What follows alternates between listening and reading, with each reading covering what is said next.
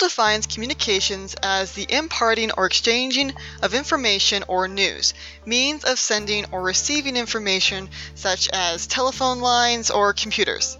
This isn't a bad definition, but is it the best definition? Welcome, y'all, to Unpopular Opinions with DJ Finley. I am, of course, your hostess, DJ Finley. I'm of the opinion, and I've been of the opinion for quite a while, several years in fact.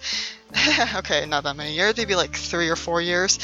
That writers today could benefit from incorporating communications more intentionally in their writing. The reason I think that is because all the elements, cliches, tropes, storylines that writers and storytellers use to create their stories are all based and set in communications. However, many writers don't understand the basic mechanics of what communications is or even how it works. So, right now, let's break down what communications is and the five foundation principles of communications. Just so you know, this is just an overview of the principles. So feel free to pause the podcast and come back when needed. This is going to be kind of an information dump, but hopefully it'll be useful to all of you guys don't go thinking that this is everything. This is just a quick little overview to get you familiar and comfortable with what communications is and how it works. Basically, all we're doing, okay? So, let's jump into it. What exactly is communications? Okay, I'll be honest with you. There is no one single definition. Yeah. Sorry about that, but it's true. There is no single definition to what is communications and what makes up communications. The word communications is Latin. The prefix co means with or together. The root munia means sharing or giving. Basically, communications is sharing with others. Professor Jennifer Slack of the Communications Department at Michigan Tech University said, quote, there is no one absolute essence of communications that adequately explains the phenomena we study. Such a definition does not exist, neither is it merely awaiting the next brightest communications scholar to nail it down once and for all. End quote. According to Professor Slack, Google's definition of communications is imparting or exchanging of information, or that it's a means of sending and receiving information, is true. But let's do better than that. Here are two of my personal favorite definitions. The first one comes from the Weber State University Interpersonal and Small Group Communication 2nd edition textbook, which defines it as, quote, the collaborative process of using messages to create and participate in social reality, end quote. The second definition isn't quite as broad as the first one. In a first look at communication theory, 9th edition by E.M. Griffin says that it's, quote, the relational process of creating and interpreting messages that elicit a response. End quote. What both these definitions have in common are what I call the five foundation principles, which are in order 1. Message, 2. Creation, 3. Interpretation, 4. Process, and 5. Response. Just in case you didn't get all that, I'm going to repeat that one more time. Okay? Pencils ready? Okay, write this down. You're going to need this. One, message. Two, creation. Three, interpretation. Four, process. And five, response. That's all well and good, but what does that have to do with writers? Because these five principles of communications are the foundation of human civilization. For writers, that's world building, character creation and motivation, technology, magic systems, laws, and politics, and the list just goes on, on, on, on, on, on, on, and on, and it's endless. Since the world around us is built on communications, it only makes sense that a fictional world would have these same five principles working within it. Implementing these five principles is an easy way of avoiding problems like the Deus Ex Machina and the ever dreaded Mary Rey Sue. Or is it Rey Skywalker? One second. Hey, is it called the Mary Sue or is it called the Rey Skywalker? Because I don't, I don't know what people are calling it nowadays. Mary Sue? People still call it the Mary Sue? Why? Really? People, there are people who like Rey? Screw it, I'm gonna call it the Mary Rey Sue. Okay. You can use communications to avoid things like writing Mary Racews. There are lots of times when a story or plot isn't working because the communications framework that's built on needs fixing. Alright, so that's enough talking about what exactly communications is as a whole. Let's dive into the five principles so you guys have a good grasp of what's going on. Messages. Communication involves messages. Messages rely on common understanding of symbols, signs, gestures, body language, shapes, etc., going on to infinity. If you saw a red octagon with no words on it, the first thing you might think of is a stop sign, even though the word stop isn't written on it. That's because society has trained your brain to look at that red octagon and say, oh, stop. It's a symbol that most people recognize and understand. The Roman alphabet that many languages use is 26 symbols. Each one represents a sound. These symbols and sounds are put together to create words, which we assign meaning to because on their own, these words have no meaning which I'll talk more about in interpretation. Professor Robert Craig from the University of Colorado states, quote, talking and listening, writing and reading, performing and witnessing, or more generally doing anything that involves messages in any medium or situation, end quote. Messages are presented in the form of a text. Most people think of a text as something in the form of writing. That's true, but it covers so much more.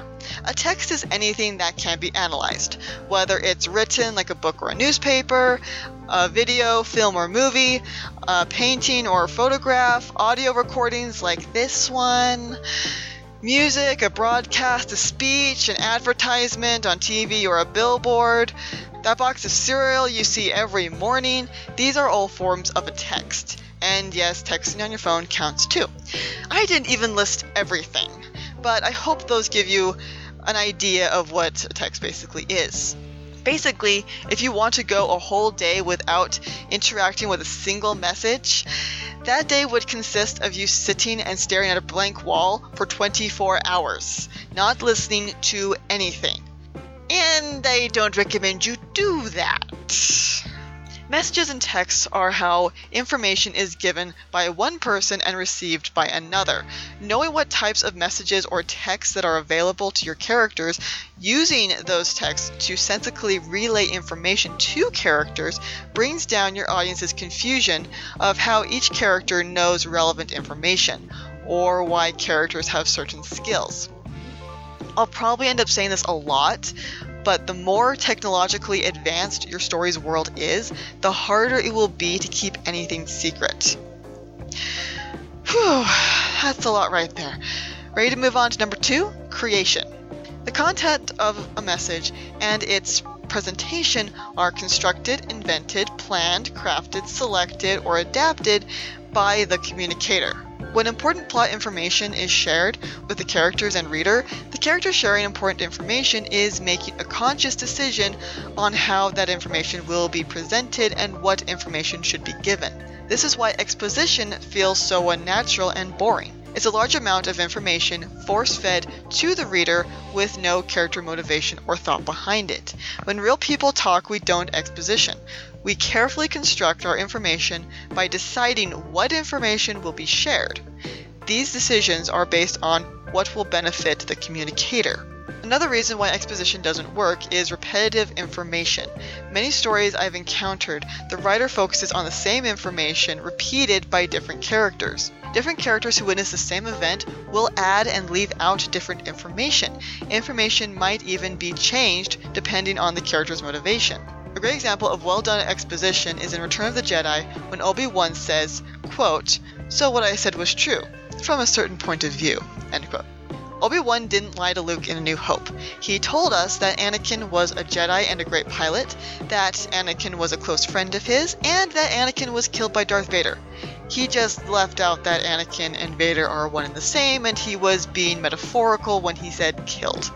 Large amounts of exposition work best when held back for later in the story, because the reader and the character are more likely to crave it after conflicting narratives are shared. Like the I am your father line from Darth Vader, throwing the story for a curve. Allow characters to give conflicting information.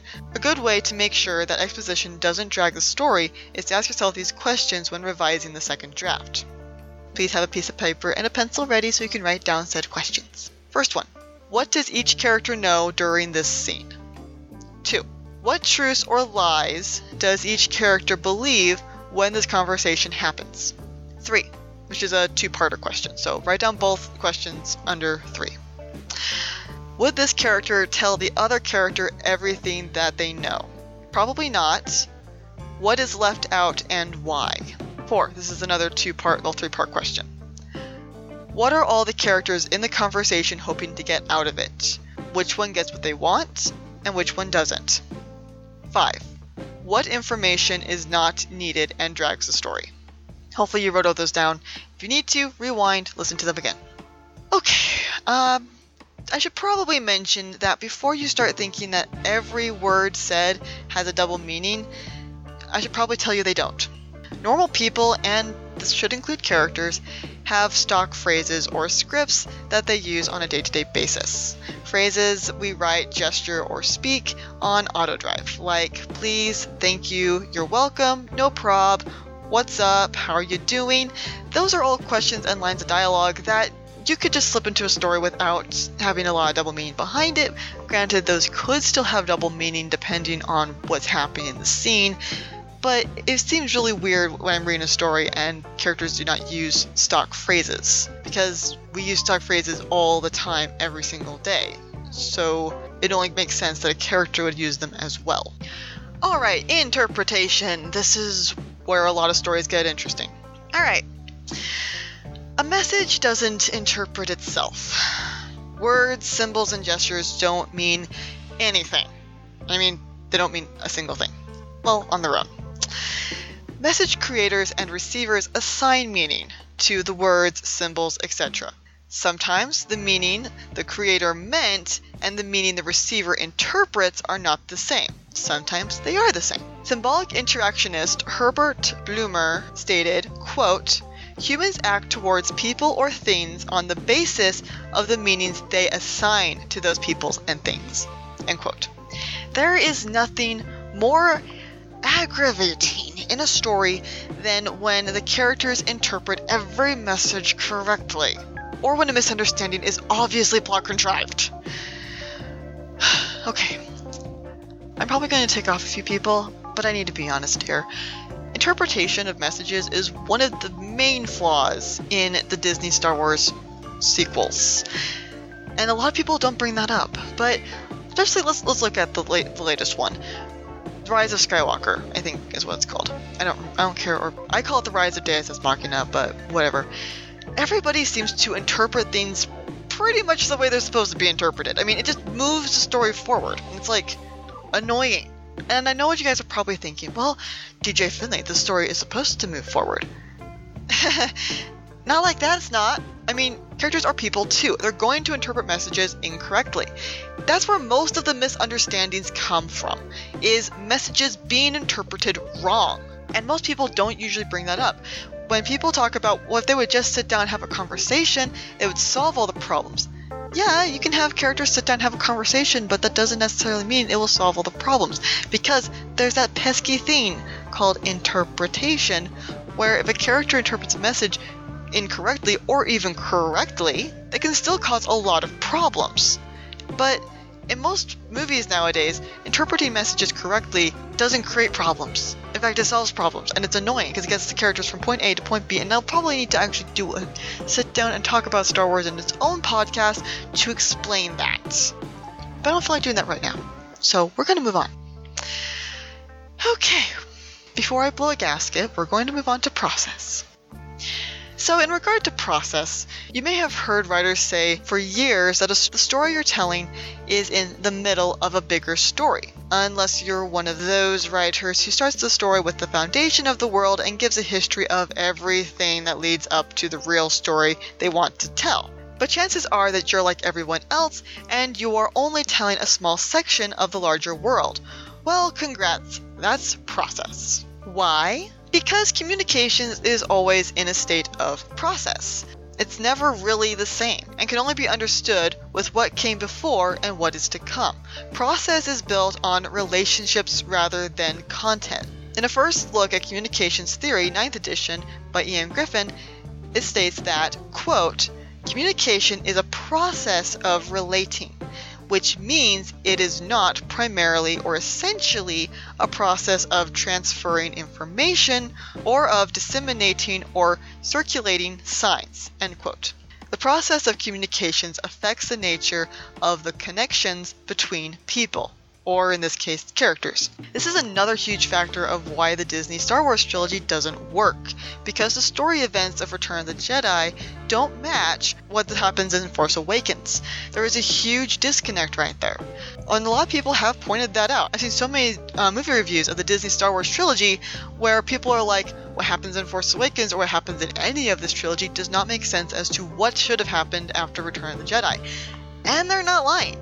And the reason they say that is because there's a huge big black abyss of literally nothing, which you should never have in a story, especially if you're writing a sequel trilogy. I mean, complain about all you want with Star Wars prequels, and yes, there's a lot to complain about. I am not defending them. Really, sort of. But you have to admit that they at least lined up for the most part, with what happened in the original trilogy. The sequel trilogy does not. It takes everything that happened in the originals and throws out the window. It doesn't make sense. And I'm not saying that it doesn't make sense for characters to be completely different from one story to another. I'm not saying that. It is wholly possible for Luke, Han, and Leia to be exactly the way they are. The problem is, is that we have absolutely nothing, no process in between stories that tells us why they're like that. And the explanation that the Disney Star Wars sequel trilogy gave us is crap. Complete crap. It doesn't make sense, it doesn't line up, and it doesn't explain anything because these stories have no comprehension of how process works. And process is what makes everything make sense. Okay, we're going to go on to response and finish up here. Alright, all communication leaves a response that makes the receiver react, whether it's positive, negative, or neutral. These responses are cognitive, emotional, or behavioral. If a communication fails to incite a response, then it's not communication. I'm not even joking. That's what the whole point of communication is. Somebody does one thing, person responds, reacts, back to that. I think response is the one aspect of communication that writers are most comfortable with, since that's what moves the story, right? Yeah, but you can't just have all the characters going around responding to everything. There's a reason that response is at the end of the lineup. You need the first four principles to get a response you want. And I'm not just talking about the characters responding, I am also talking about the reader responding or the viewer responding, depending on what your medium is. You want everyone to respond, but you can't get the response you want if you haven't explained why the response is there. That's why you need process, you need message, creation, interpretation in order to get that response that you are looking for and aiming at. So, before I wrap up, let's go over them really quick. The first one, message. The second one, creation. The third one, interpretation. The fourth one, process. And last but not least, response. In order to get that reaction, especially the reaction you want, you need to look at what leads up to it the message, the creation, the interpretation, and the process that builds up to that response. Okay? I hope this kind of gives you a good grounding foundation as to what communications is and why your story needs it. But I hope you'll have a wonderful day, and I will talk to you in the next Unpopular Opinion with DJ Finley. Bye!